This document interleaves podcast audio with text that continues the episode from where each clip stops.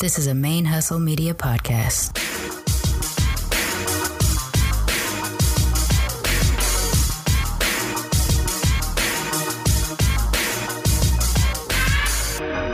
Yo, this Rashani from the single simulcast. And when I'm not making you laugh or making up parody songs, I'm kicking back, listening to Militantly Mixed. Hey y'all, this is uh, Sharmane here, um, host of the Militantly Mixed podcast, and um, I just want to say uh, that I'm not going to be able to do my my regular intros to this week's episode um, as earlier this week. Uh, one of my cats, Ronan, passed away. And if you've listened to any of my shows, you've heard me talk about them, my cats before and how special they are to me, which I know anybody who has pets, they probably feel the same, but uh, I don't have a lot of people in my life that I love as much as I love my cats. So I'm having a very difficult time right now. And I don't think I can give my full energy to the show. So I'm going to put forward uh, the episodes as they are with the with the interviews as they stand and uh, please forgive me in advance for not being able to maintain my full energy uh, for the show at the moment. It was my goal for the month of March to produce shows with mixed race women podcasters, and uh, that's what is you're going to hear today with my guest Ginger from the Squeezin' Lemons podcast. And I do have two other interviews scheduled this month with uh, mixed race women podcasters, and I will if I'm in a place where I can devote my focus for those interviews, I will keep those active. If not, I will have to reschedule them because what is uh, really important to me about Militantly Mix is that I'm providing and giving a platform to the guests to share their mixed race experience, and I want them to feel that they're in a, a fully focused and safe space for themselves. And if I'm feeling the way that I'm feeling, I don't believe that I can provide that. Um, and I would rather not just put out an interview for the sake of putting it out. I'd much rather it be a full and complete, um, safe and loving space between myself and my guests. So for now, I'm going to be putting out the interview that I have already recorded that I recorded a couple weeks ago. And um, and again, Ginger, when you're listening to this, I apologize that I'm not able to give my my normal intro to your episode, but our inter- episode, our interview was wonderful, and I I know that it will stand on its own. Um, so thank you for coming on the show, and thank you for sharing your story with us um, to the audience. Uh, just stick with me for a few weeks while I kind of get through the hard part of this loss and uh, forgive me for any kind of loss in quality or or timeliness uh, right now because I am in a, a pretty rough space and I'm not very comfortable sharing emotion with folks. I've always said that it's a lot easier for me to share anger, uh, but sadness is it's very uncomfortable for me, which I'm sure is the case for a lot of people. So um, I hope you guys can understand and, and stick with me. I will eventually come back to my full strength, but I'm in a, a pretty low place at the moment. So, uh, with that, I'm going to go ahead and switch it over to my interview with Ginger from the Squeezin' Lemons podcast. And um, I'll come back when I can come back, everybody.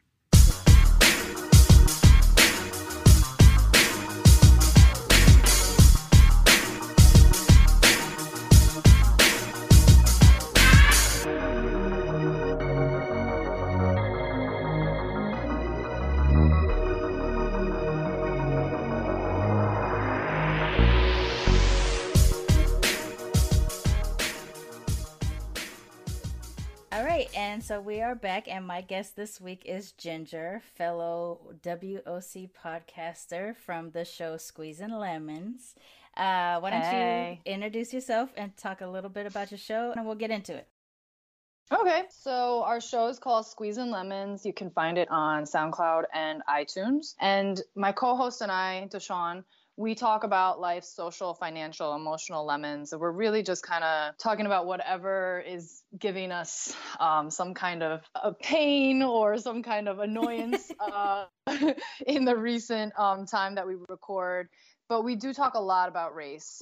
And I feel like partly through this show, and we started it last year, we've got like 11, 12 episodes up around now um, I really started to talk through a lot of my like racial identity and things like that. Um, she's black, monoracial, and I'm mixed. So you can check it out. There's actually one of the episodes is called Media Representing, and I kind of get into it a lot more on that one than some of the other episodes, I mm. feel like. But yeah, um, so you guys can check it out on either of those platforms. You said you started last year. Um, how frequently do you, do you drop a show every week, or is it a monthly thing? Or... Oh, we wish we could do a show every week. Oh. um, we we try to get in a rhythm, but it's kind of been once or twice a month. Okay. Um, at this point, it's not a moneymaker or anything. We just we're really just having fun, and you can kind of hear that on the episodes. Yeah. Um, we're hoping to kind of get more serious about it and do it more regularly. But for right now, it's at least um, once a month, um, kind of twice a month. Right. So you and I uh, connected through the WOC podcaster group, and uh, and so this group has actually yielded a couple guests for me at this point because we just happened to be talking, and then you realize someone's mixed, and then of course I go in for the for the please come on my show the second I find out that somebody's mixed. So this this group has been great because it does seem so far to be very supportive, and and mm-hmm. you know I haven't been hit with the well your show's about race so it's political type of thing, which I do get mm. on the more mainstream podcasting support groups or resource groups and things. But it's it's been nice. We have good topics of conversation, and we have a lot of like, hey, this is something I do. Does anybody need the support? So I really mm-hmm. enjoy that, and I'm glad that through these conversations, you and I connected. And on your show you do a segment of what's giving you life and, mm-hmm. and you just kind of share something that's positive which I, I like that idea you start the show off that way i was for months and months i just had i was just like letting whatever heavy ass subject of our interviews were just ride out and then the show just ended and people were just like oh my gosh it's so emotional every time uh, so now right. i try to end the show with one of those type of positive type of things so tell me a little bit about what kind of got you into wanting to talk about this stuff? And like you know what is what's it what's it fulfilling for you to be able to do it? Yeah the podcast has been fun because uh deshaun and i work together now and soon we probably won't be working together um, in the near future. But we kind of came together over beyonce because she's awesome. And we talk a lot about race in our personal conversations and she's real into podcasts. So she was like i wanted to start a podcast for like years now. And i was like all right how about you and i do a podcast? And we basically just talk about whatever we would regularly talk about. So it kind of has been like our discussions about race and pop culture like how we would usually talk about it in private and then just putting it on more of a public platform. Right. Yeah. So it's been fun because like I said, it's been kind of like this past year has been kind of a racial identity journey um like a new stage of it for me and mm. i think partly because of the podcast for sure Right. Yeah, I definitely noticed that when I, because same like Deshaun, I wanted to do this podcast for a couple of years, um, or I just wanted mm-hmm. to do a podcast at first, and then, yeah. and then it was, you know, the thing that I lack the most in my life is being able to talk about my mixed identity to other people who would get it. I yeah. talk about my mixed race identity all the time, and my monoracial friends are just like, "Oh, this one with the race again." Um, yeah. But but getting to start the show and connect with other mixed race people and realizing how if we could have just talked all along or we could have found each other more easily all along we wouldn't have felt so isolated because that seems to be the common theme of my show is is how isolated we were as as mixed kids and right. mixed adults and so for in that case the show has really made that be more of a thing so now whereas in my social circles i was always the one that talked about race. Now i'm the one who's like professionally mixed which is like the thing. Like i'm trying to be it's a new like, level. Yeah right? Like i'm like i'm i'm out here trying to be professionally mixed race uh, and so that's you know that's kind of what the show has given me. But um, I have listened to well, I've listened to one of your episodes, and I'm I'm working. I started the and then I started to go back from the from the beginning, right. and I started listening to the first one. So I'll I'll get all the way caught up through it. But let's get into you as a person. Let's talk about your um, ethnic identity and sort of what being mixed was for you as a kid. What you understood about being mixed as a kid. Well, my origin story of my racial identity goes back to preschool. So when I was in preschool, like a three year old, four year old, I went to a very um, working class white preschool with all white kids, and I am white. My dad is Swedish, and my mom is South Korean. So I'm biracial Asian white, and the kids made fun of me like incessantly and didn't want to play with me. And, you know, they gave me all the teasing rhymes and riddles and pulled back their eyes to make them really horizontal and Little like bastards. flatten their noses with their hand and things like that. And so I would actually, in a, an effort to try to belong and feel accepted by the kids, I would go home and blame my mom. Like she made me this way and it's her fault that the kids don't want to play with me.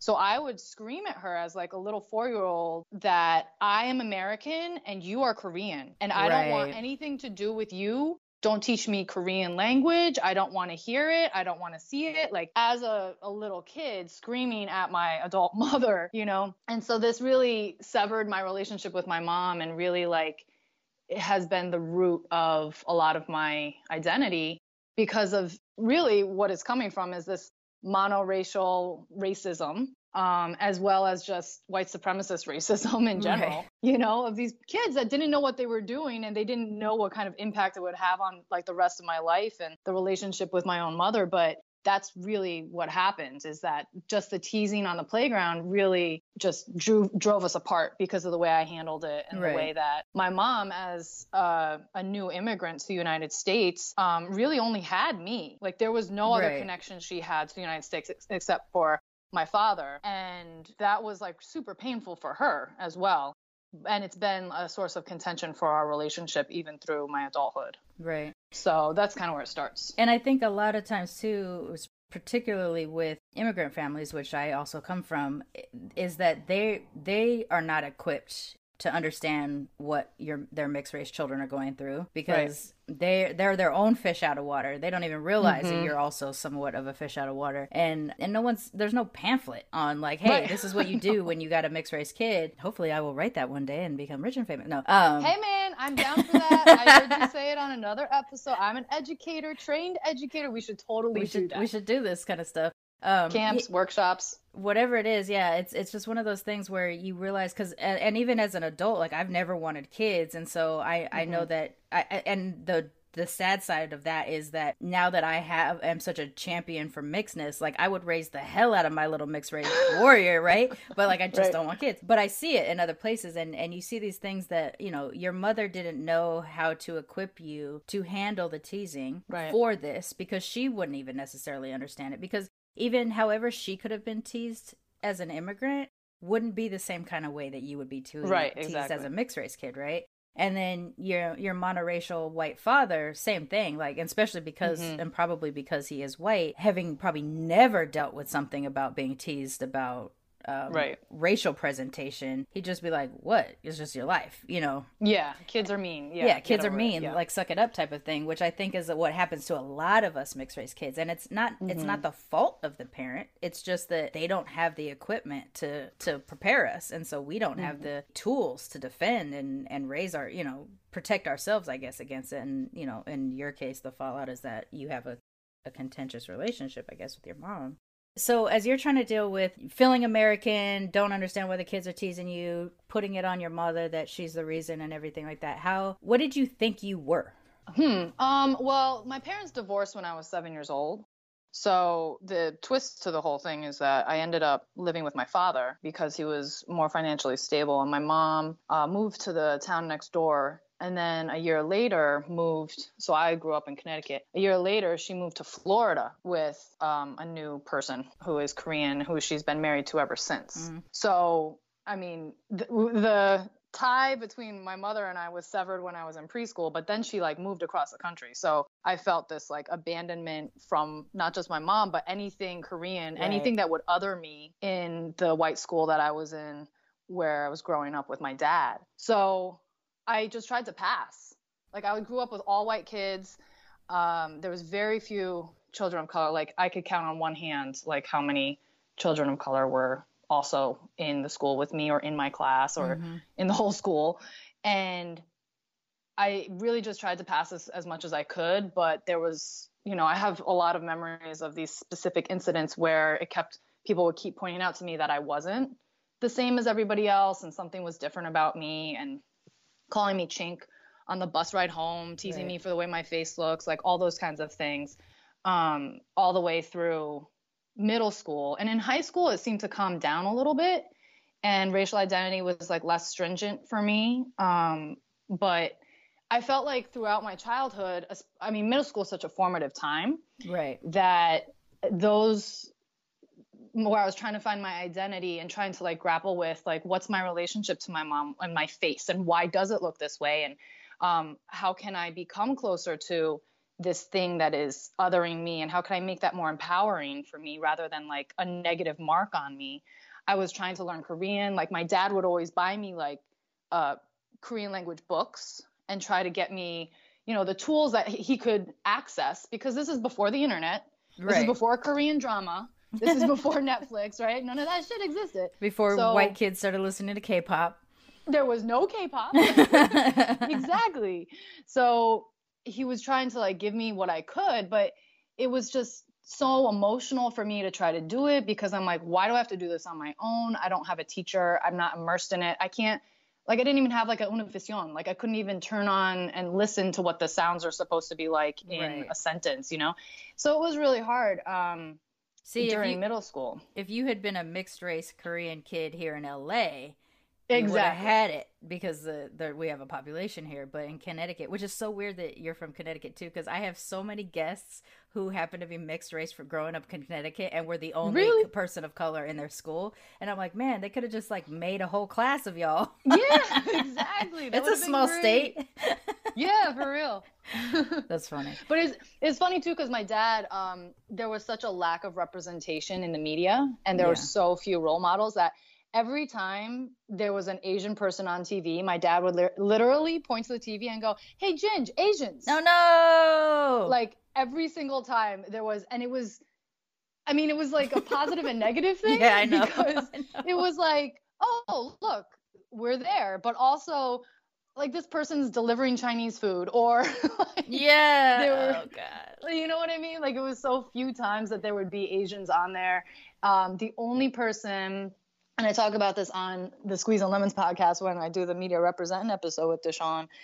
Connie Chung was the only person that was regularly like on TV for Right. me growing up Right. as a role model, and that was it. There was no, and she's a reporter. Like there's no character development. We don't get to know her as a person. It's just like she's reporting news. So, like that's kind of what my childhood was like. And uh, I had some very tenuous relationships with some of my friends um, growing up as well. Um, I was told, like, when I was trying to figure out my identity and things, I had one Korean friend who was adopted by white people and didn't want anything to do with her Koreanness because really it was just like how she looked. She didn't really have any relationship at all Right. To it. And so I understand that struggle. So I would try to talk to her about how like I was also disconnected, but also, you know, chink chinkinized, like, you know, called a chink and like right. uh, othered for it. But she and another friend of ours who was white, like basically got on the phone on three way. I remember those day. days. Yeah, and they told me that basically my friends told me that I was a burden. Like my problems were, were a burden for them. They didn't want to hear it. So Wow. like not only as an only child growing up with my dad, a young girl growing up with my dad, did I feel like I was alone, but I also didn't have anyone to talk to about this like racial identity I was trying to form. Right. And when I tried to talk to somebody that I thought were like my closest friends, they told me not to talk about it at all. And see, yeah, and that's the thing about being mixed that I, I try to tell the monoracial people that that do kind of you know, that love you and everything like that and, and believe of uh, themselves to be some kind of an ally. But at the end of the day, because they can't really relate or they think like there's just so many other bigger problems than the problem you're talking about right now, mm, you know, bec- for right. them in their view, that they're just like, you know, can't you just suck it up? I think like we we have this environment of just suck it up. It's not that big of a problem, and that's because they're not sitting in the same kind of isolation that we are. Because not only are we isolated as being different from all of the monoracial people in our life but we're also we're isolated from multiple groups you know, you couldn't just walk mm-hmm. up to a Korean and be like, "Hi, I'm a mixed Korean. Let's be friends." And they'll and they're like, "Yeah, sure. We'll absorb you into our community." Because a lot right. of times, you know, especially in Asian communities, you know, mine same as uh, the Japanese, they're not very open to mixed race people um, within, right. you know, the greater culture or whatever. They're they're considered not Korean or not Japanese or not Chinese or whatever. And then we're also here in the states in which everybody thinks we're we're all Chinese. And so we're sitting yeah. here not only were we fighting for like acceptance and identity within our own ethnic groups, but we're also fighting to be for their racism to be directed correctly, you know, which is the most baffling thing. It's like I'm not Chinese, I'm Japanese, and they're like same yeah. difference. Who cares? Hiya, you know, that kind of stuff. which is like our whole childhood as mixed Asian kids, um, where where you're just like you oh gosh to try to explain this even to like my black mix friends of which i am also a black mix to try to explain to black friends like hey the reason why I get so bent out of shape when someone calls me Korean or Chinese or whatever is because I'm being a race. Like my Japanese identity is a mm-hmm. race. But they're like, but you guys do all look alike. And then I'm like, but we do not. It's just that you don't have the reason, like, you don't have a reason to know the difference between our eye shape and our head shape. You know, or how upset you know, are when you accidentally. your monoracial black friends don't like it when people say all black people look the same. Right. You know, it's like what's maddening to me is that these microaggressions of mono racism, because that's what the whole problem is. It's like mm-hmm. the way we see race is that you're only one thing. You could only be one thing. Right. So that when you're like um, going against the binary of one or the other, it, it's like, well, you can't possibly do that. That doesn't exist. Like that's why there's a erasure of it. Right. And so monoracial peoples that are not white they enact this racism that they would not want to have on people who are multiracial which is like so funny to me in not a haha but like an ironic right. way yeah you know and it's weird because you as a mixed asian kid you end up glomming on like as much as you hate when somebody like you said chinkifies you or whatever yeah. um uh as much as you hate it if there's nothing else where you're at and you do right. see something from an asian group that's different from you you do kind of like for a split second you're like friends you know um, yeah. i had this like chinese um uh, cabbage patch kid you know it was like at first they just had like a brunette a raven haired a blonde and a redhead and that was like they had a boy version and a girl version and that was all they had and then they decided to open it up for diversity and we got an asian one and it was like literally like chinese pajamas and brown hair it, it was just the the brunette cabbage patch but with slightly darker plastic and a, a chinese pajama thing. And I got that for Christmas mm-hmm. one year from my Asian side of the family, my Japanese side of the family. And and really this is how I remember unwrapping this on Christmas Day. Unwrapping it and looking at her and making a face and they go, "Well, they'd only had a Chinese one." So like oh. even at that age, you know, them being able to clock that I also looked at this and was like, "But, you know, because it wasn't right. like it was my British grandmother giving it to me. It was my Japanese side of the family giving it to me. It was like, look, we did what we could. There are no right. Japanese dolls in America, so here's what we got. You know, um, and you're just like, okay, great, she's Japanese, I guess. Or then I made a whole backstory for her where she was like mixed Japanese and Chinese, and that oh, I love it. You know, like because I had to find a way to connect to her because we, you know, we didn't get many things that looked like us, uh, whether it was a representation in, t- in media or toys that we played with. Like how many fucking blonde dolls that I was given oh as a God. gift that I end up cutting the hair off of because I just how bad did I want to be blonde? See, I have the opposite. I found blonde hair so repellent because nobody in my family had blonde hair. So it's just like this was an infiltrator. you know, this yeah. blonde doll was infiltrating my safe brunette space because on the Japanese side, everybody had brown or black hair, and on um, even my British grandmother on my dad's side, she was the kind of white lady that had black hair. Um, right. Like black hair and blue eyes. She did eventually start dyeing it blonde because I remember when I was little, little, she had her natural hair, but when I got older, she she had blonde hair. And again, she became this like image of creepiness to me because my world wasn't filled with blonde people. It just wasn't. Yeah, I didn't mine, know them. They, I mean, so I went to school with all white kids, so there was plenty of blonde people, but in my personal life there wasn't really that many blondes. My ironically, my two best friends in high school were blonde Irish girls, and when the three of us would go out, I mean, I was so ignored Like I could not even describe to you how ignored I was by other like dudes trying to hit on the three of us. Like I never got any like drop of attention at all. Not It even like the exoticizing I was like, attention. Not not at that time. Huh. Once I went to college and after college I did get a lot of that. A lot of the exoticization, but yeah, hanging Gosh, out with those so blonde weird. girls really kind of messed with me a little bit. It just Um, shows me how different things are, like depending on where you are geographically. If you're Right. if you're if you're othered or exoticized differently, and like for me, it went Yeah. like you said earlier, something that made me think of this.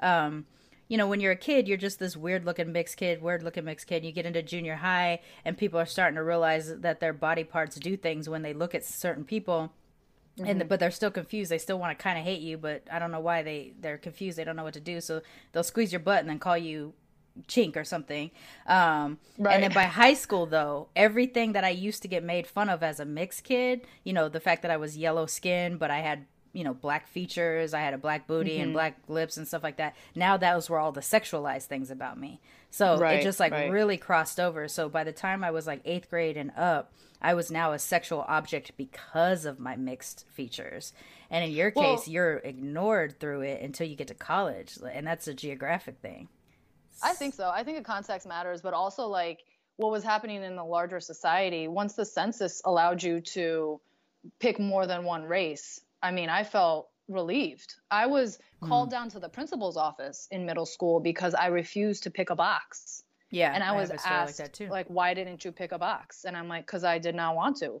You know, I'm sitting across from this woman that looks like Mrs. Santa Claus, like quintessentially white. And she's like, pick a box. And she was nice about it, but I'm like, cool. Now I have to, again, erase one side of me Right. and and you're like look at my face what would you I pick know. Exactly. I'm like, uh, I don't want to do it. But, you know, I felt like the legitimate legitimization that we got from the census really started to show like the shift in the way people thought about multiracial peoples and also Mm. ethnically ambiguous people or like faces started to become commercialized like that was something you could make money off of and in something you could use to diversify your uh, corporation or your brand or you know using models and actresses or actors that are ethnically ambiguous started to become a thing in like early 2000s But what was uh, frustrating about that was that they were becoming a thing and they were becoming a thing of beauty, but they were not allowed to be their whole package. They had to No. be like palatable black. You're a mixed black person, Mm-hmm. you're light skinned, you know, so you're a you're the form of beauty we're going to allow for black people, you're palatable black. Uh, and there was a lot of Asian mixes that were becoming supermodels as well. I'm trying to think of the name of them. Well, there was one Japanese model, uh, Jenny Shimizu, um, and her whole thing was that she was kind of dudeish and Asian, and people were like, "They make gay Asians," you know. Uh, So that was that was its own thing. But there was a few that were like either mixed Cambodian and white or Thai and white that kind of got popular because they were sort of a palatable version of an Right. Asian. Um, and honestly, Asians do that too, but Japanese, Chinese, like everybody does that. The lighter the skin um, you are, the more special you are and stuff. Um, so yeah, like it was a weird mixed bag of like being excited that you could finally see mixed people, but then like hide your mix, the hide your mixedness that was happening to us was happening to them as well. Yeah, yeah, that's a good point. Yeah. And I feel like uh, within my own home, so at my my dad's house, it was just me and him, and race didn't come up within the household unless you know I was talking about it. But at my mom's house, when I would visit, which was scarce, I would visit like twice a year maybe, going growing up, middle school, high school, um, and it's so Korean in that house because you know both the adults are Korean. They also have a child together who is my baby sister, and um, she and I are close now because I decided to move down to Florida after I graduated undergrad, so I could have some kind of relationship with her and some kind of relationship with my mom. Um, but I was not enough for sure for like in like, so many ways I was shown I was not welcome, I was not enough. And it, a lot of it has a like I had a lot of t- tension about that and I've dealt with a lot of I guess how would I call it? Um, I don't know, kind of anger and frustration about Sure, that whole yeah. situation. And because it's hard to decide or understand where was that coming from? Was it coming from my mom? Was it coming from my stepdad? Was it a combination of both? Was it, you know, because of me, which children often try to like kind of internalize. And so I was never going to be Korean enough. I couldn't speak Korean. All they did was speak Korean. So I was like totally cut out from all of the conversations all the time. So, like, even a dinner table directly speaking to me. conversation, you were not, a, you Correct. were just sort of sitting in a puddle of people not addressing you. Yeah. Well, you know, it's real Korean to talk to the parents about the child that's sitting right there. So I didn't know that. I mean, that's kind of like, yeah, but that would drive me crazy because I was like, and I've always like known who I was as like a person, not necessarily my racial identity, but I've always been very opinionated, like super smart, head of my class. So I was always like empowered in that way. And like, Mm. I know who I am, I know myself, I know my values, my my likes, dislikes, what I want to do with myself in the future. And so I'd sit at this dinner table, and my mom is like a whole thing. Uh, when they would have guests over, Korean guests, she would introduce me. And first of all, some of these people had never heard of me before at all. oh, really? So I'd like just appear and they she'd be like, "Oh, this is my older daughter." And they're like, "You have an older daughter?" And I'm like, "Cool. Not only are there no pictures of me in this entire house, wow. but like you've never once dropped my name." And so this goes back to like her whole origin story of like how she got to the states and like Mm. I think she has a lot of shame and apprehension around telling that story because people assume she was a prostitute and um which she wasn't and Yeah, my dad Korean was military immigrants have it rough in he wasn't. particular about that. Yeah. Like more so than any other Asians that come here to the states. For some reason, the Koreans get this reputation more than anybody, and it probably has a fallback to do with the Korean War. oh yeah definitely. It definitely goes back to like militarism in the peninsula of korea. But yeah so she would they would talk about me in front of me in korean as i know they're totally talking about me because i can read body language well um, partly because of these experiences right? And um, i'm like why don't you just say it to my face? And i'd be like so defiant. I'm like you can ask me. Like these are bi- like lingual people. They can speak english too. I'm like you can just ask me instead of asking her. But that was like so not okay like so culturally Right. taboo. Yeah. so I was just like not doing any of the things to get accepted because I was never taught what to do. And it totally went against my whole like Americanness. This whole like I am a strong independent woman to be passive and submissive to Right. people that I felt like should just address me, you know, directly. I'm a person that has thoughts, but yeah, it it, it was uh, an interesting experience going going um, to my mom's house as a kid. It's it's funny to hear you t- uh, talk about some of this stuff because there is actually a lot of cultural crossover, and as much as Asians would not like to say this, but I guess it takes a Oh, mixed right. Asian American to be able to say it. Um, is that there's a lot of things like you say, and I'm like, oh shit, the Japanese do that too. You know, like that was my Yeah. situation. Like because when I I don't know if I told you this in our pre-screen, but I have mentioned it on the show before that like if I was with my grandmother and we encountered other Japanese people in the town we lived in, I was a visiting friend's kid. I was not her grandchild. and part of that had to do with the fact that my my mother was 15 when she had me. So like the math wouldn't have worked, you know. So there was that like that dishonor to the family, you know. And then on top of it, my grandmother couldn't tell if people could tell I was black. You know, um, yeah. because black people could and would come up to us frequently and be like, "You're black, right?" You know, and and she would say, well, you know, what just happened? And I was like, well, like you speak English, you know that they just asked me if I was black, but she wants to know what, why did that happen? What was the tell that allowed them to know? Um, because she couldn't tell, and so she's terrified that some, you know, wizened Japanese would be able to figure this out, you know.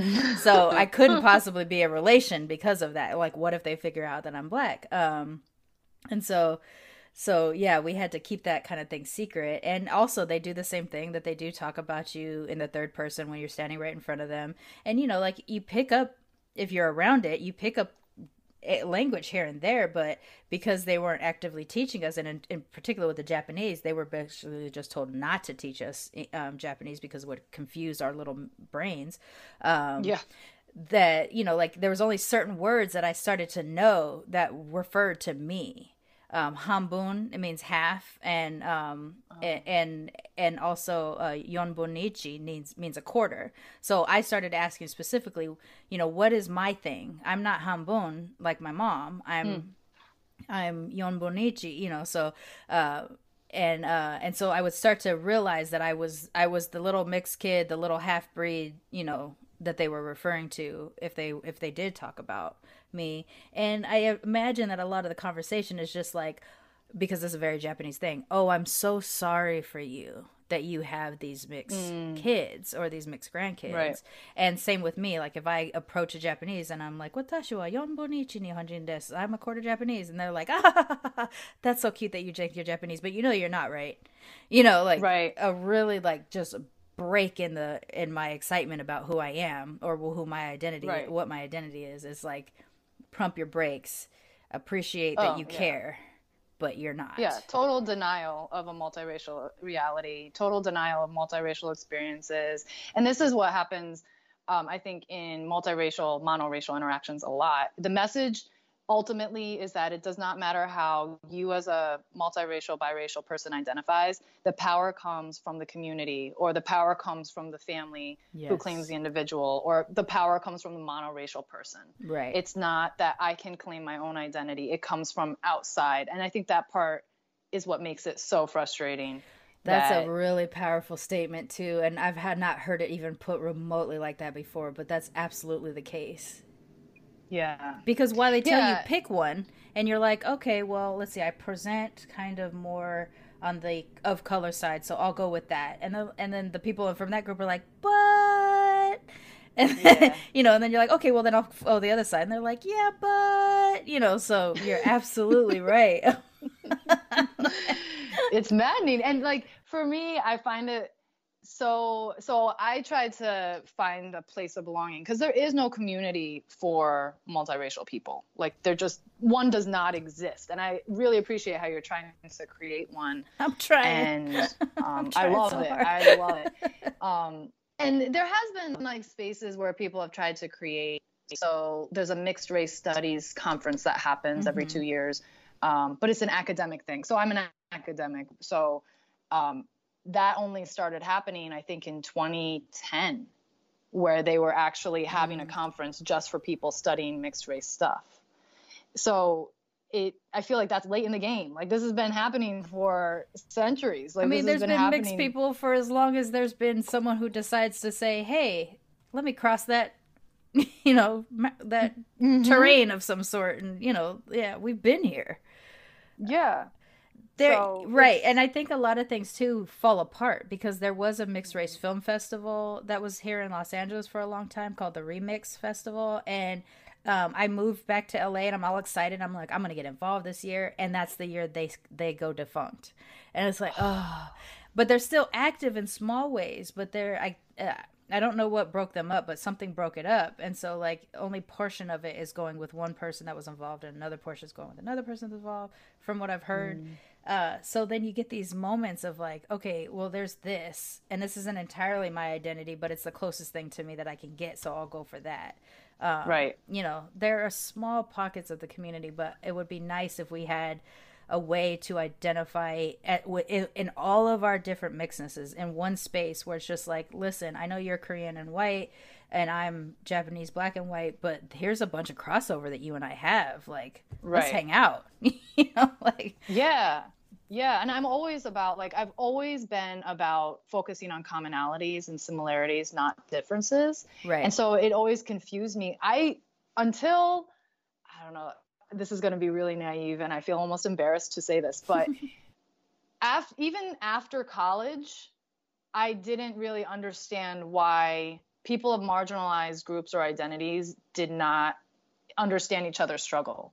Because I always just thought, like, oh, you struggle from, you know, white supremacy and oppression in this way, and I struggle from heteronormativity and oppression in this way. How come we don't get along. Like I always thought that people would see those commonalities rather than see the differences. But But this is the oppression Olympics that we're talking about. Exactly. exactly. I Who can't let your oppression be worse than my oppression because I'm the most put upon person. Right, right. Oh my gosh. Someone's got to win, and it's not going to be you. Yeah. So cutthroat. but also that uh, I think that's also a big part of white supremacy, or at least the control or power that white supremacy has, is that you divide the for the you know you divide your enemies. You give them each other as a common en- enemy while you just sit back and wait for them Oh, to yeah. destroy each other and Yeah. I, i'm like you and i hate to say i hate to think of this as an us being naive but it um, and maybe it is maybe there is always a bit of naivety and hopefulness but um you're just sitting here and thinking like i'm in this this space where i'm surrounded by people that are not like me. And even though this person's not like me they also struggle in a way that's somewhat similar to me. And though we'll never fully understand or appreciate each other's different struggles at least we know it so we can get together. And then you get that disappointment when you find out actually you know you're too different from me to be comfortable. Um, so just go ahead and stay in your own thing. Uh, that isolating of our groups the like white supremacy is so strong it's constantly teaching us to divide ourselves Yeah. that we Yeah. we just keep perpetuating it and we don't stop it with our own kids like we don't tell our kids it's okay to go and do this stuff and unite with these folks because it's like no no no remember at the end of the day after we defeat that enemy they're going to be our enemy again so you know it's just this constant thinking that that's what's going to happen and that's what i really love um, i think about the women of color podcaster group and a couple of the other uh, of color podcaster groups that i'm in having to do with this um, i'm excited about your show. You know i want you to succeed. I don't feel that Right. you're in competition with me even if we have crossover. So let's support each other and boom we both lift up together this concept does not seem to exist in like regular race relations Yeah. um, so you have Yeah. to find it in little pockets. So like, okay, I can't find it in regular race relations, but I can find it in podcasting. So boom, now you and I are glowing up together and we're supporting each other and we're excited. But then there's always someone who jumps in and goes, "Yeah, but you know, aren't you concerned that they're going to take away some of your audience or whatever?" And you're like, "Well, no, because they if they care enough about to listen to my subject matter, then they probably want more than just me talking about it. So they're going to listen to her too. You know, like I wish we could apply some of the things that I'm discovering in our podcasting world into like the actual race relations. Oh my god, for real, for real. yeah, I like it because I mean, with podcasting, it's like someone once said to me that it, it, diversity and inclusion podcasting is kind of like birds in the sky. Like you're, there's never going to be so many birds in the sky that they're going to run into each other and Right. collapse. And you know, it's there's so many different things that you could be talking about, even on the same topic. So many different perspectives or ways that you could take it. That I think that's probably why people don't feel like they're in direct competition. I don't know. Whatever it is, I'm down for it. I'm here for it. Right. Um, yeah, I think there should be definitely more support. And also, I appreciate that, you know, I'm always scared to go into women of color spaces. I never really identified like that until maybe my Mm. mid 20s, late 20s, because I was passing, trying to pass so for so many years and really reaping the benefits of white privilege, On the given that I was living with my dad for so long too, and I have light skin and all that. But being in groups like a lot of my friend groups, and I ended up seeking out a lot of friends and groups that are people of color, a lot of them first or second generation peoples. Um, I never felt totally accepted because it's like, eh, you're kind of half, you're kind of a little bit like us, Mhm. but you're really not like us.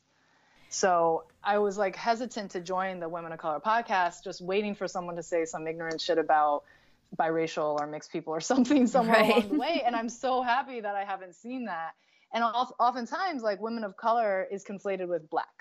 Well, that's Like- yeah, that's exactly it. And honestly, my guest for the for the previous week, um, too, said the same thing.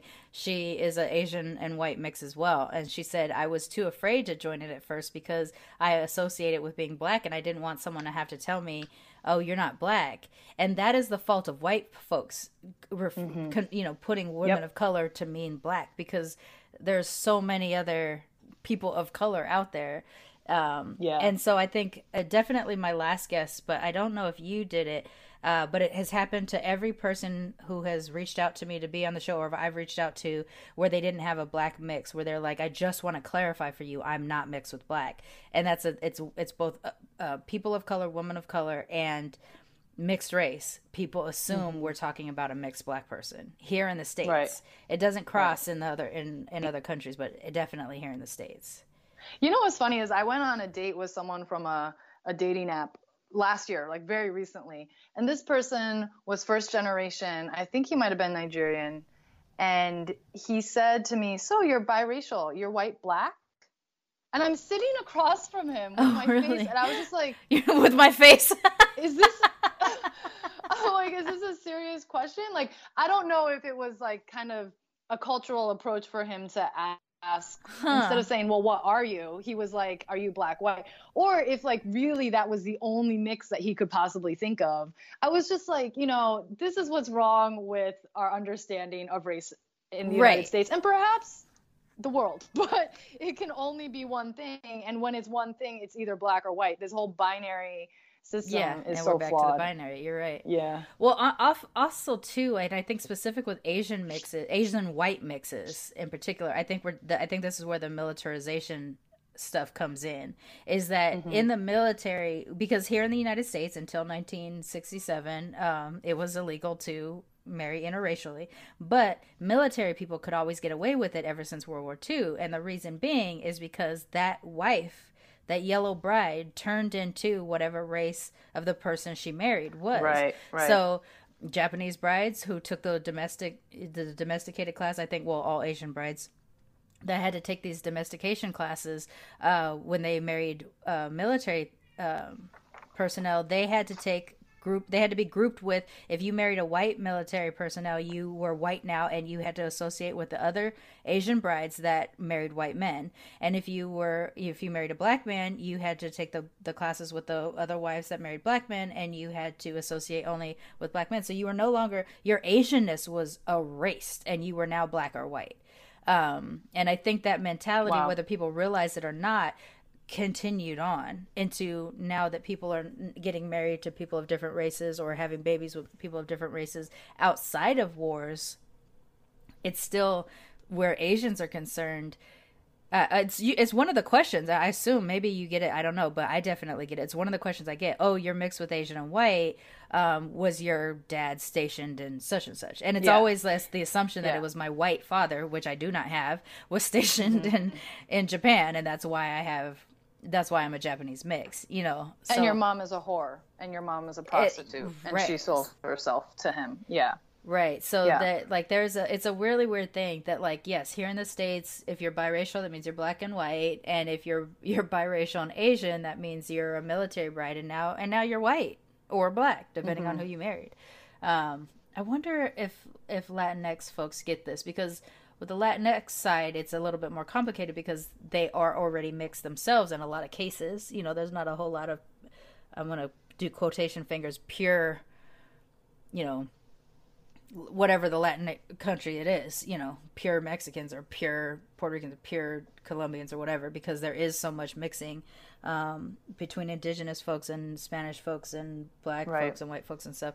So I don't know if they'll have it quite the way Asian mixes do, where this the assumption of, well, I guess in that case they're just assumed to be Latinx. So it might be something just very specific to Asian mixes. Yeah, I think uh, I think the U.S. military has really done a number on Asianness in the United States and how we understand it because of well, one what you're describing, which is I never knew that the the domesticated classes, which is really interesting. That's definitely a way to get the Asian woman to become American and like, okay, mm-hmm. now we're granting you this as a privilege. You mm-hmm. get to be more American, either more white or more black. And now you're our ally. And it's like a way to diminish the Asian enemy type Right. and to, to be like, well, we granted you whiteness, so or we granted you blackness, we granted you Americanness, so now you're one of us, and you have to get rid of all of that other stuff that Right. might possibly be like an enemy within. and like they kind do of going such a good job of it right they tell you your Mhm. kids cannot their brains cannot handle multiple languages so do not teach them and you know and so they f- put the kind of fear in them that makes them think that even if they get granted their citizenship they could be deported at any time you know Right. and then separated from their family you know their children and everything like that so they did it yeah those classes the war bride classes were um, I've, d- I've gone to a couple of workshops or speaking engagements about about the subject uh, here at the Japanese American Museum in Los Angeles, and and uh, and I know that my grandma took them because she talked about them when I was younger. Um, and one of her close friends, who we referred to as as auntie and uncle, they were the same. She, she had met this Japanese woman in one of these. Um, American domest- domesticity classes is what the military called them, um, but we call them war bride classes. Um, they yeah and it was it was everything they can do to be like you know i know you cook rice and shit but that's not what we do here so you're gonna learn how to cook a casserole and you're gonna learn how to make um you know these very american style dishes and and um, so like luckily my grandma was always a really good cook so she made the american food as well you know as she made the japanese food or she would like Japanize the American food. I hate to even say it that way, but um, you know, she'd find some kind of way to do that or whatever. Um, you know, like we always had rice and chili together, which was not a thing that Americans would ever imagine doing. um, but yeah, like there's there's a lot of there's a lot of stuff like that. So a couple of things um, you did you did talk about um, being an academic, and uh, I think when we we spoke before, you mentioned something about I think it was when you were in your grad program that you kind of started to study race a little bit more, or or was it based off of your experience as an undergrad that you kind of went into this direction? Is that is that accurate? Um, that right? Well, in yeah, so in undergrad, I that's when I really started to feel like I was not white enough. I was not enough in general. Um, and I never felt Korean enough. So I just I that's when I really like hit me in the face that I wasn't enough, generally speaking. Even though I felt like really grounded in who I was as a person, but my racial identity made me feel not enough. Um, the first day of school of college like in the in the orientation they had this like students of color gathering and i went to it and i'm like oh now i can finally have a racial identity and like embrace it and i remember i walk into unity house and everybody was monoracial black or brown and i looked around and i was like cool do i just like slowly exit like homer simpson into the bushes or what and there was this other person who she looked white to me and she had this like blonde curly hair and we both looked at each other and just laughed like really hard like how dare we think that we like belonged in this space oh no! and so we both like told each other why we thought we belonged and she's like i'm jewish and i'm like oh well i'm biracial blah blah, blah. But i never went back because i was like oh shit i clearly don't belong you know what do i do no one looks like me so um That's I- that was, like, my first experience in undergrad, could've. but you, I get why you don't feel this, like why we, you didn't feel this way. But it's just also, like, gosh, this is what I'm talking about, right? Like when we talk about why we're doing what we're doing, it's these moments that we have that are so. I, I don't even want to use the word triggering because in this particular case, I don't think it's that. It's it's like the no reverse. it's just memorable Yeah, it's just like the reverse of stands out. triggering. It's just like embedded now of like yeah how many ways can you can the world tell me how not enough I am?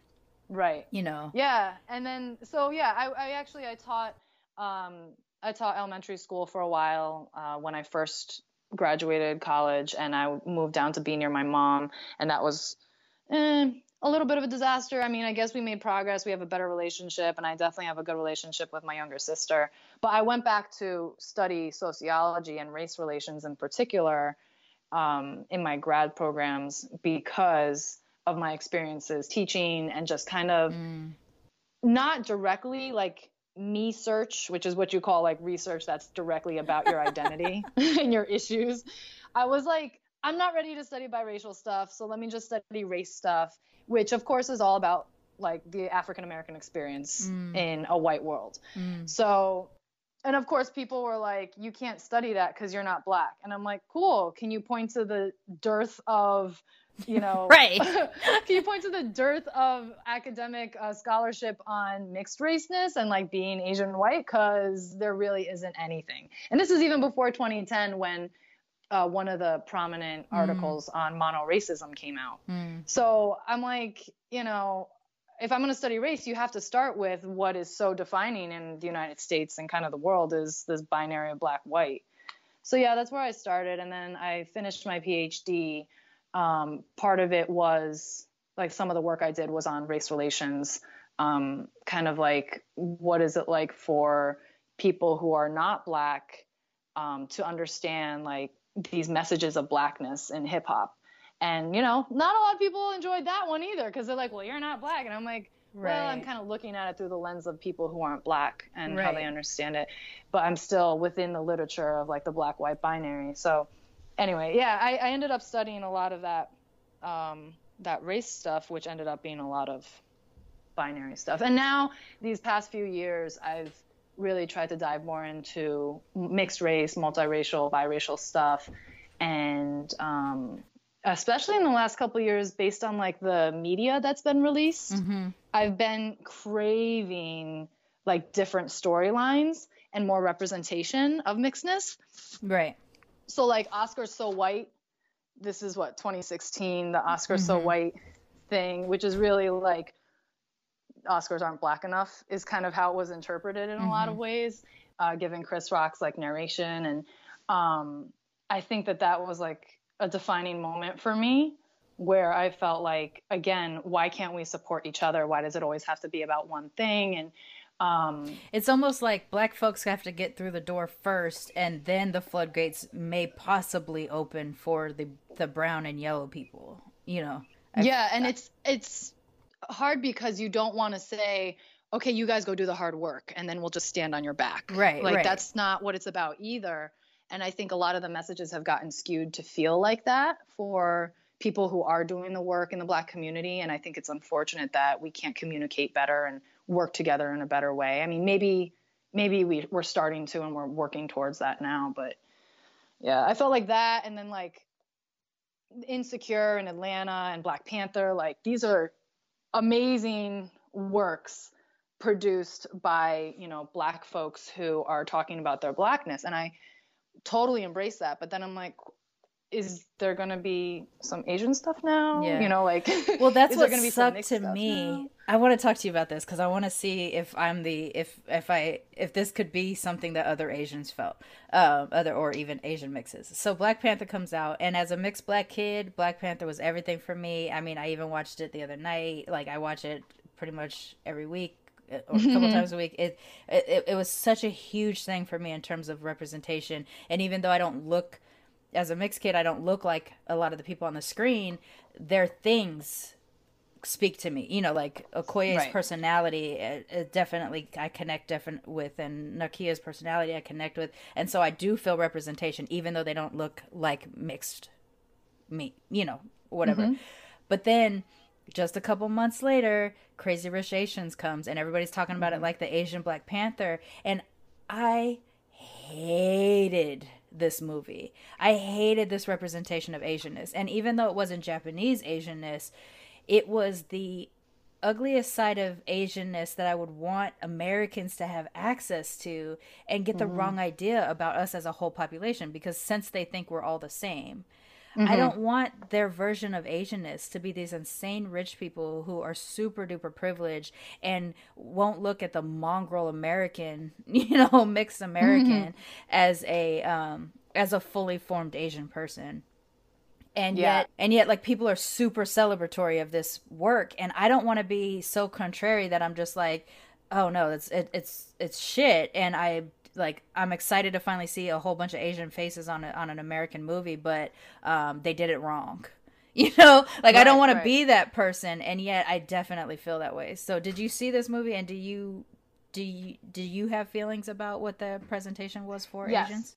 and i have the exact opposite reaction so Oh, really? Okay, good, good. I'm glad. yeah. I'm- let's talk about it. yeah let's talk let's get into this one because this is one of the lemons we squeezed on my episode of Oh, that media representing that I mentioned earlier because I saw that movie and I'm like, Deshaun, we have to talk about this right now. Like this has to be our topic because I agree with you. I totally, totally get and respect your opinion that this is not the one monolithic Asian experience we want everyone to have. Right. Um, I loved it for the fact that it was successful and put Yes. Asians on the screen. Like that's really what I loved about it. Me too. I had such a powerful, visceral reaction to the movie. I went by myself in a theater that was really full. Like it wasn't sold out, but it was very full. Okay. And I left there. I um I, I cried through like the movie during parts of it where it's like sad and like emotional. But then I left there and got in the car and bawled my face off. Like I could not stop crying and I had no idea why. Like I just had to feel whatever it was Mm-hmm. and then like understand and unpack it afterwards. And I have not ever had such a reaction to a film Mm-hmm. um, like that. And I did feel like it was our Black Panther in the sense that I felt like there were everyone in it was Asian, and I felt like we were seen. Right. Of course, not mixed. I mean, there was no mixedness in it, but like I felt like this was recognition for you know, Wait, wasn't Asians the existing. main characters? Wasn't she like her father was meant to be white and just gone? I didn't get that from Constance Wu's character. I thought that she was supposed to be full Chinese, but actually, um, what's his name? Henry Golding, the main character in real life, he's mixed. Yeah, in real life he's mixed. Yeah. Um, but yeah, I I had this like visceral reaction where I was uncontrollably crying. And it was so powerful for me. But I totally understand. Like, it used all the same tropes of a rom com of white people. It was just like, Mhm. you know, yellow washing uh, white rom com. But I feel like even if they did it wrong, it's a, a starting point, maybe.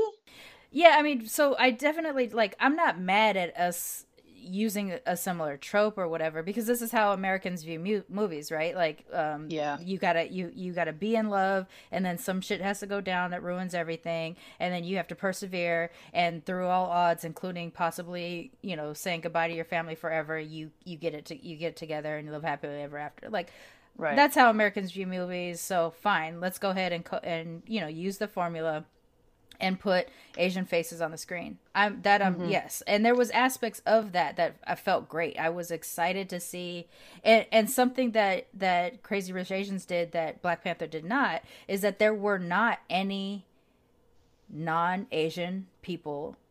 Like there wasn't even like a, a random token white guy or or something like that Right. that popped up. So in that respect, I was really excited about it. You know, I was like, "Oh, this is awesome." It's just that to me because I have such a issue with privilege now because it's like like I'm always working for rich really rich people. Like that's been my job outside of podcasting is always where I am in support of extremely rich people. And so mm. I see this level of privilege on a regular basis and I'm you know I'm arm's length away from it and yet not living within it right? And never invited you know, I'm invited to serve the table, but not sit at the table in these respects. And mm-hmm. so I have like my personal um, relation to that level of richness uh, is is is kind of negative for me. So I see that, and I'm like, is this what I want white people to think of? You know. a- As terms of Asian representation, um, because I think that could be a detriment for those of us who don't necessarily fill those Oh, definitely. um, those archetypes or whatever. Uh, and then, and also, as much as, as amazing a job as she did, that that archetype of the hardcore Asian mom that Mm-hmm. that has like almost a reverse side of the Oedipal relationship with their to their son and Yeah. how no woman is like ever gonna be like that thing Right. is such a huge Asian stereotype for an Asian Yeah. mom that like I didn't want us to be volunteering it to white people. You know what I'm saying? Like there was Yeah. things like that that that got really tough and so I like I'm sitting here and the same thing happened to me with Wonder Woman too in terms of woman representation. I'm sitting here going like I wanted to be so excited about this Yeah. and yet it did all these things that made me be like, "Oh, white people are going to not understand it." Right, you know. And and so it was it was sad for me in that respect. But like what you say like the whole feeling to let like let it wash over you and and then unpack your feelings afterwards i definitely had moments of that i mean there was just moments of seeing like a full screen of Yeah. asian faces speaking english so i know they're here you know i know it's here for an american audience and just being like i definitely have never seen this you know Yeah. and stuff Yeah. like that. Like so there was definitely things about it that I was excited about, but like the overall story and and and things. And then of course I have some feelings about Awkwafina and her um. Pre- I don't know what to call it. Her her her her deal.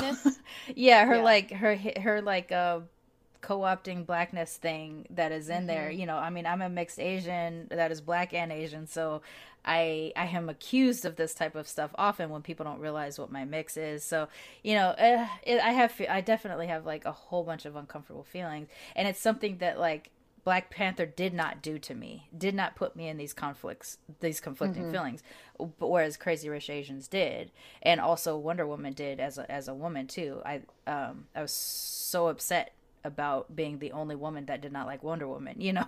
Mm-hmm. so I have mm-hmm. I have these things that I I don't mean to be that anti these things that that I'm hoping would benefit us, but I it was just my my natural reaction to them. So it's these things of like we almost get there, but is Right. how I felt about that movie and and Yeah. Wonder Woman. I totally I totally get like the problematic. I mean, there's a lot of problematic things about the movie that I definitely don't overlook, and I totally get the cultural appropriation of Awkwafina. I feel like it's kind of like with um, Ken Jeong. So you know what's his name, Mr. Something. He's Mr. in Chow when he Yes, Mr. Chow in The Hangover, and you know, a lot of Asian people were like, "You do anything for a dollar, like sell out. Like, how could you Mhm. represent us in this way?" And he's like, "Yeah, but that got me famous, and I had my own show right. that was, you know, Dr. Ken, and he's doing these other things. So it was like a starting point. It's almost like you have to bow down to validate the stereotypes for whites or for the American audience before you are allowed any inch to move forward. Right. Um, and you know, movies, black movies, there's been decades and decades and decades of all black movies. And that have been on the silver screen, not like Black Panther, since it is a you know a superhero movie and things like that. But we've not had that. Like we've had Yeah, Asians Asian haven't people, had that. Yeah. just two major pictures like that. You know, uh, Joy Luck Club being the other one. So we don't have time. We haven't had time to fuck it up and then make it better. Like I this also is like appreciate that you didn't mention Ronin because although Ronin had because Ronin had Keanu Reeves in it, which ugh, um the what they did to it like the Ronin is a real story that happened to Japan and then they get almost all Japanese cast and then they put a Chinese woman in the in one of the major roles and then they put Keanu in the other major role and then call him half breed which was not a part of the real life story so it was wow. like a, one of those things where I was excited that it was an all all Japanese cast for primary and then they did they fucked it up again. So yeah, like we we don't have that many on the Asian side and uh, on you know for American audiences. But I agree with you. I do think that you, we do have to pander to get in. You know, actually, there's something that that uh, Eminem said when he first got famous. So this is 1999 or 2000, and I remember this back when MTV still played music. Um, uh, his first his first single was Slim Shady, and so he kind of Right. got in with it as a bubblegum um white rapper and so everybody was like yeah he's cute or whatever you know he let it let him do his little bubblegum rap you know he's he's Dr. Dre's token friend. And then his next track, which I forget what it was, came in harder, and everybody's like, "Wait, is that that same white boy?" And so he didn't. he did an interview. He he they were doing something where he was in the studio with Dre, and they were talking, and Dre was explaining like people came at him hard, like, "Why are you like caping for this white boy rapper. He sounds like you know he's he's walking around in a superhero costume like an idiot, and mm-hmm. um and he explains to him, he's like, you don't understand. I had to make sure white people were willing to buy his shit before before black people would. And then and Eminem is sitting at the chair at the booth and he looks at the camera and he goes, "I I tricked you. I got you. Now I'm in there and you can't you can't let me go." And right. I remember that moment and that has like been seared in my brain as like, "Oh, that's how that you know that that's how he got to be the white, you know, the famous white rapper is because right. he pandered to who was going to allow him who was going to pay him enough money from the jump so that he can continue his career. Um, yeah. I think that happens with like a lot of female artists. I mean beyonce for example um, she also had to pander to the like sexualized you know and she when she was a teenager mind you. Yeah exactly. And she still does but now it's like it's changed from Eh, something that's been put on her externally as right. to something she embodies internally. And look at all the racial justice stuff she and her yeah. husband Jay Z do together now. And so because she was able to gain that fame and get that platform and that foundation going from her sexualized self, she was able to kind of rise to stardom. Because right. if she didn't, and she wanted to do racial justice stuff from jump, like she would not be nearly as famous if You're we'd even right. know who she is yeah. today, you know? So Absolutely. it's like you always have to kind of buy into whatever the existing structure is before you can kind of do your own thing within it. And I just I'm all about like a total revolution, but you know. See, here's here's path. where I'm at. I'm at one of those things where like yeah, like yes, I think what you're saying is absolutely true. Like you do got to pander to get in there. Now we're in there and look like look, Asian movies can make a billion dollars or close to a 1000000000 mm-hmm. dollars. Like so let's get it let's get it going. Um I I'm I I totally get that. Uh, but I've always been of the of the kind of thing where it's like I can't wait until we can have problematic movies at the same level that white people can have problematic movies and it's not a thing. Like I want yeah. to achieve the ability to be able to be problematic yeah. without yeah. it being a problem kind of. yeah. Like I'm waiting for that time. Unfortunately, it's this weird kind of arc, right? You got to start problematic and then go into non-problematic just so that and do that long enough so that eventually you can just be like, "Now we get to be trash and it's okay." Um that would be that would be my dream for people yeah. of color. Let us be yeah, trash too. connect to people and uh, trick them like the Eminem, um, the Eminem tricks. Yeah, right. get them to like you. Yeah, um, I'm glad we got to talk about this because I I haven't been able to talk about this much with uh, other Asian folks, or or I've had the conversation where someone was just like, "Do not rain on my parade on this movie," and I'm like, I get that so I'll back off. Mm-hmm. You know, like because mm-hmm. I I understand like if anybody even tries to tell me one thing that they disagreed with in Black Panther, including my husband, I was like, this is not for you. like right. this is my moment. This is not for you. Um so yeah, I, I get that, but I've been wanting to kind of talk about this because it because it's one of those things. Like all I hope that come like for me, I guess up until now, all I've thought about Crazy Rich Asians is I hope that it opens the door to have you know five more asian movies this year and then 10 asian movies the following mm-hmm. year you know like mm-hmm. i want to see full ass asian casts in movies i want to see full ass black casts in movies um, mainstream movies not ones that are just for us i think is right. is the is the thing and i i hope that is the gift that crazy rich asians does give um, american cinema yeah, yeah, and I think um, so. I'm gonna share something personal that has to do with Crazy Rich Asians. So I do aerial silks, like um, Cirque du Soleil aerial silks, like on the fabrics yeah. where you twirl around. And so I'm actually doing my first solo act ever, oh, and oh, cool. we had to do we had to choose a movie soundtrack to do it to, and I was originally creating this act to do to one of Beyonce songs because I love her. And I was like, all right, movie track. Of course, I'm gonna do Crazy Rich Asians. So I'm actually doing the song Yellow by Katherine Ho. Oh, okay. Embracing not the Crazy Rich Asian like glamour part of the film, but more of my story in the act is more of a transformation of feeling uncomfortable in my own yellowness or my own like racial identity and then kind of transforming and it becoming something that I embrace and I use it to uplift me. Like that's the story That's arc so of awesome. my act.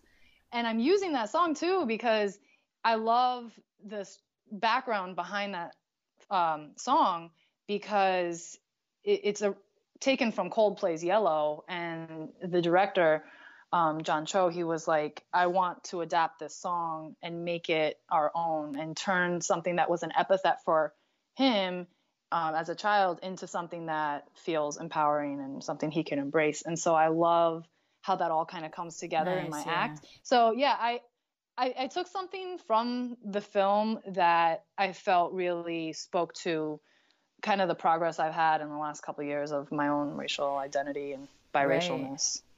how what a beautiful thing to connect something that was kind of created in whiteness and adopted you know growing into or connecting into asianness and then you are both those things. So that's Yeah. that's an awesome way to to tell your story through your silks. I i i, I is it gonna be something that will be viewable? Do you put things on instagram Um, or something? Yeah, I think uh, they're gonna have a professional videographer, so I might be able to put it up on YouTube for people to access. even if you don't want it public could i see it because i want to see Oh, yeah, that journey totally yeah, yeah, yeah, yeah. I'll definitely send it to you. fully fully selfish reasons. I don't care about anybody. Can I see it? Um, yeah, No, that's awesome, and I think that, and that's probably something that will be um, sort of therapeutic or or healing for you too, because you, Yeah. know you've been on this journey towards um, feeling grounded or comfortable, fully comfortable in your identity, your racial identity. So this could be something that is really amazing for you. Um, right. Like like you and your podcast. Like I feel like this is kind of one of my creative Mm-hmm. pieces to help me feel full. Yeah. Like, you know, because the transformation of this show for me was going from me selfishly wanting to talk to other mixed race people for my own gratification to, oh my gosh, this is actually therapeutic um, for me and my guests, to, oh my gosh, this is now therapeutic for my audience members based off of what they're emailing me, to now it's a responsibility. uh, Not a you know not a bad burden, but like a, a a positive burden of I need to do this for my people type of thing now. Like these are the the trend the the markers that I've hit in the in the eight or so months that I've been doing the show. And mm-hmm. now and now it's now it's like finally we can get to community. You know, like I've been I've been on this track and now I'm in this this community thing. So you can tell from earlier episodes where I'm just talking about mixedness with people and then I get to a point where I'm just like you know what? No, we need to be living our mixed ass lives by any means, you know, like blah blah blah. And so now that's how I I'm getting to the point where my show starts to end on this like empowerment in our mixed ass lives that I didn't that I had to do the show to get to, even if I Right. thought I was already living like that. Um, and so maybe too for you, your show, or also you know, and as you continue to investigate your your identity or this performance, and I think anything that's creative that you don't have to actually necessarily speak the words of what your experience is or what you're going through can be like way more I don't know how to describe, but like that, like just glowing inside, like it's just a way for Right. internally you just wah wah wah. You're just throbbing in all of your in, in all of your mixedness. So I Yeah. I um I, I that's why I want to see it for again going back to my early selfishness. I just want to see someone have that experience, um because I would be able to internalize it for myself and be like, oh gosh, I can see it. I can see it happening for this person. Um, I think that would be exciting. But Yeah. since we are coming to the end of our show, and um, uh, uh, and this like I'm so excited about how the way this went because there was there was things that we kind of already pre talked about, but how it how it turned out for this episode is um yeah this is great. I'm just i'm just really excited. I'm excited. I can't wait. I can't wait for other people to hear it. Uh Yeah. but uh let's get into our kind of our kind of cool down for it. Um tell me having gone through the journey that you've gone through f- with your mixedness and where you're at right now what do you love about being mixed? Yeah, this took me a long time to get to in my life, but and I it may change tomorrow so. Right, right. I think to to pull um, a line from one of the academics, Sylvia Wynter, she uses the line when you're not white, you see things from a liminal space of alterity. Like you see things from kind of uh, a different angle than either one or the other if you are trying to go through the world as someone who's not white.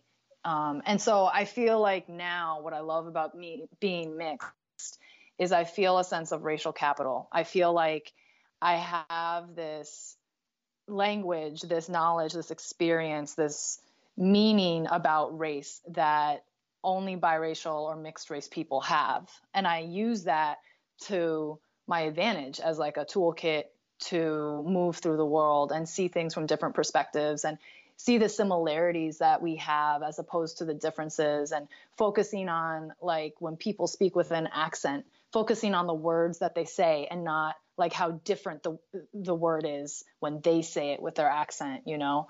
Mm-hmm. um, and so this term actually comes from a friend of mine uh, another academic chandra waring talking about racial capital. And she studies black white um, actually she studies biracial people. She's black white herself and some of the people she's interviewed are black white but there's other like white asian and different mixes.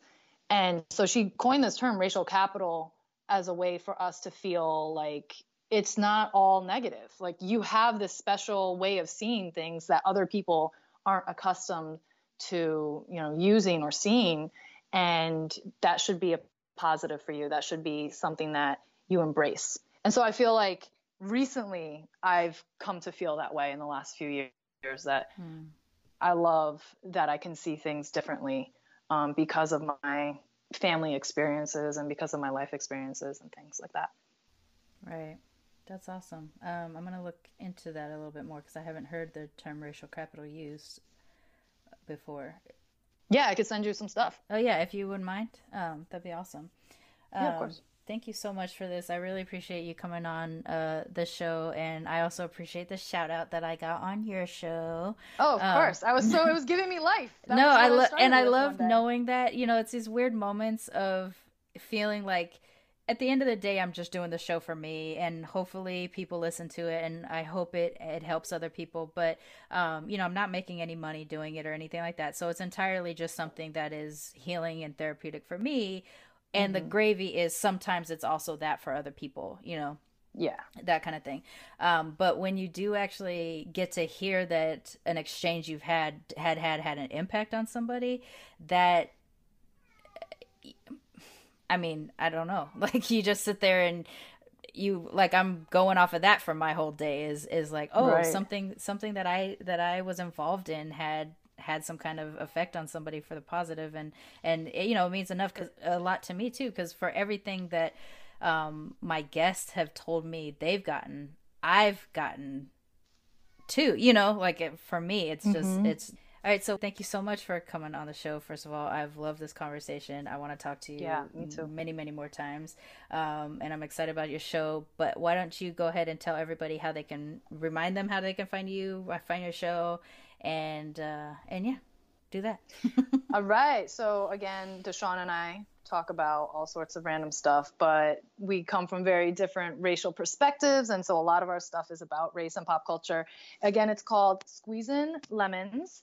We're too cool for the G, so it's squeezing with the I N at the end. And um, we're on SoundCloud and we're on iTunes. So check us out on one of those platforms, please. Cool. Well, thank you again for coming on the show. I really appreciate you. And uh, don't forget to be your mixed ass self.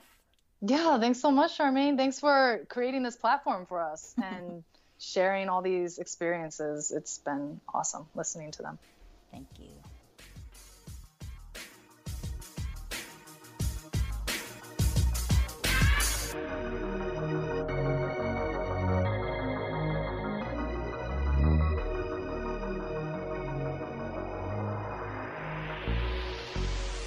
Militantly Mixed is a ManeHustle media podcast, produced and hosted by me, Sharmane Johnson. Music is by David Bogan, The One. And if you like what you heard on Militantly Mixed, please subscribe, rate, and review on iTunes and wherever you find your podcasts.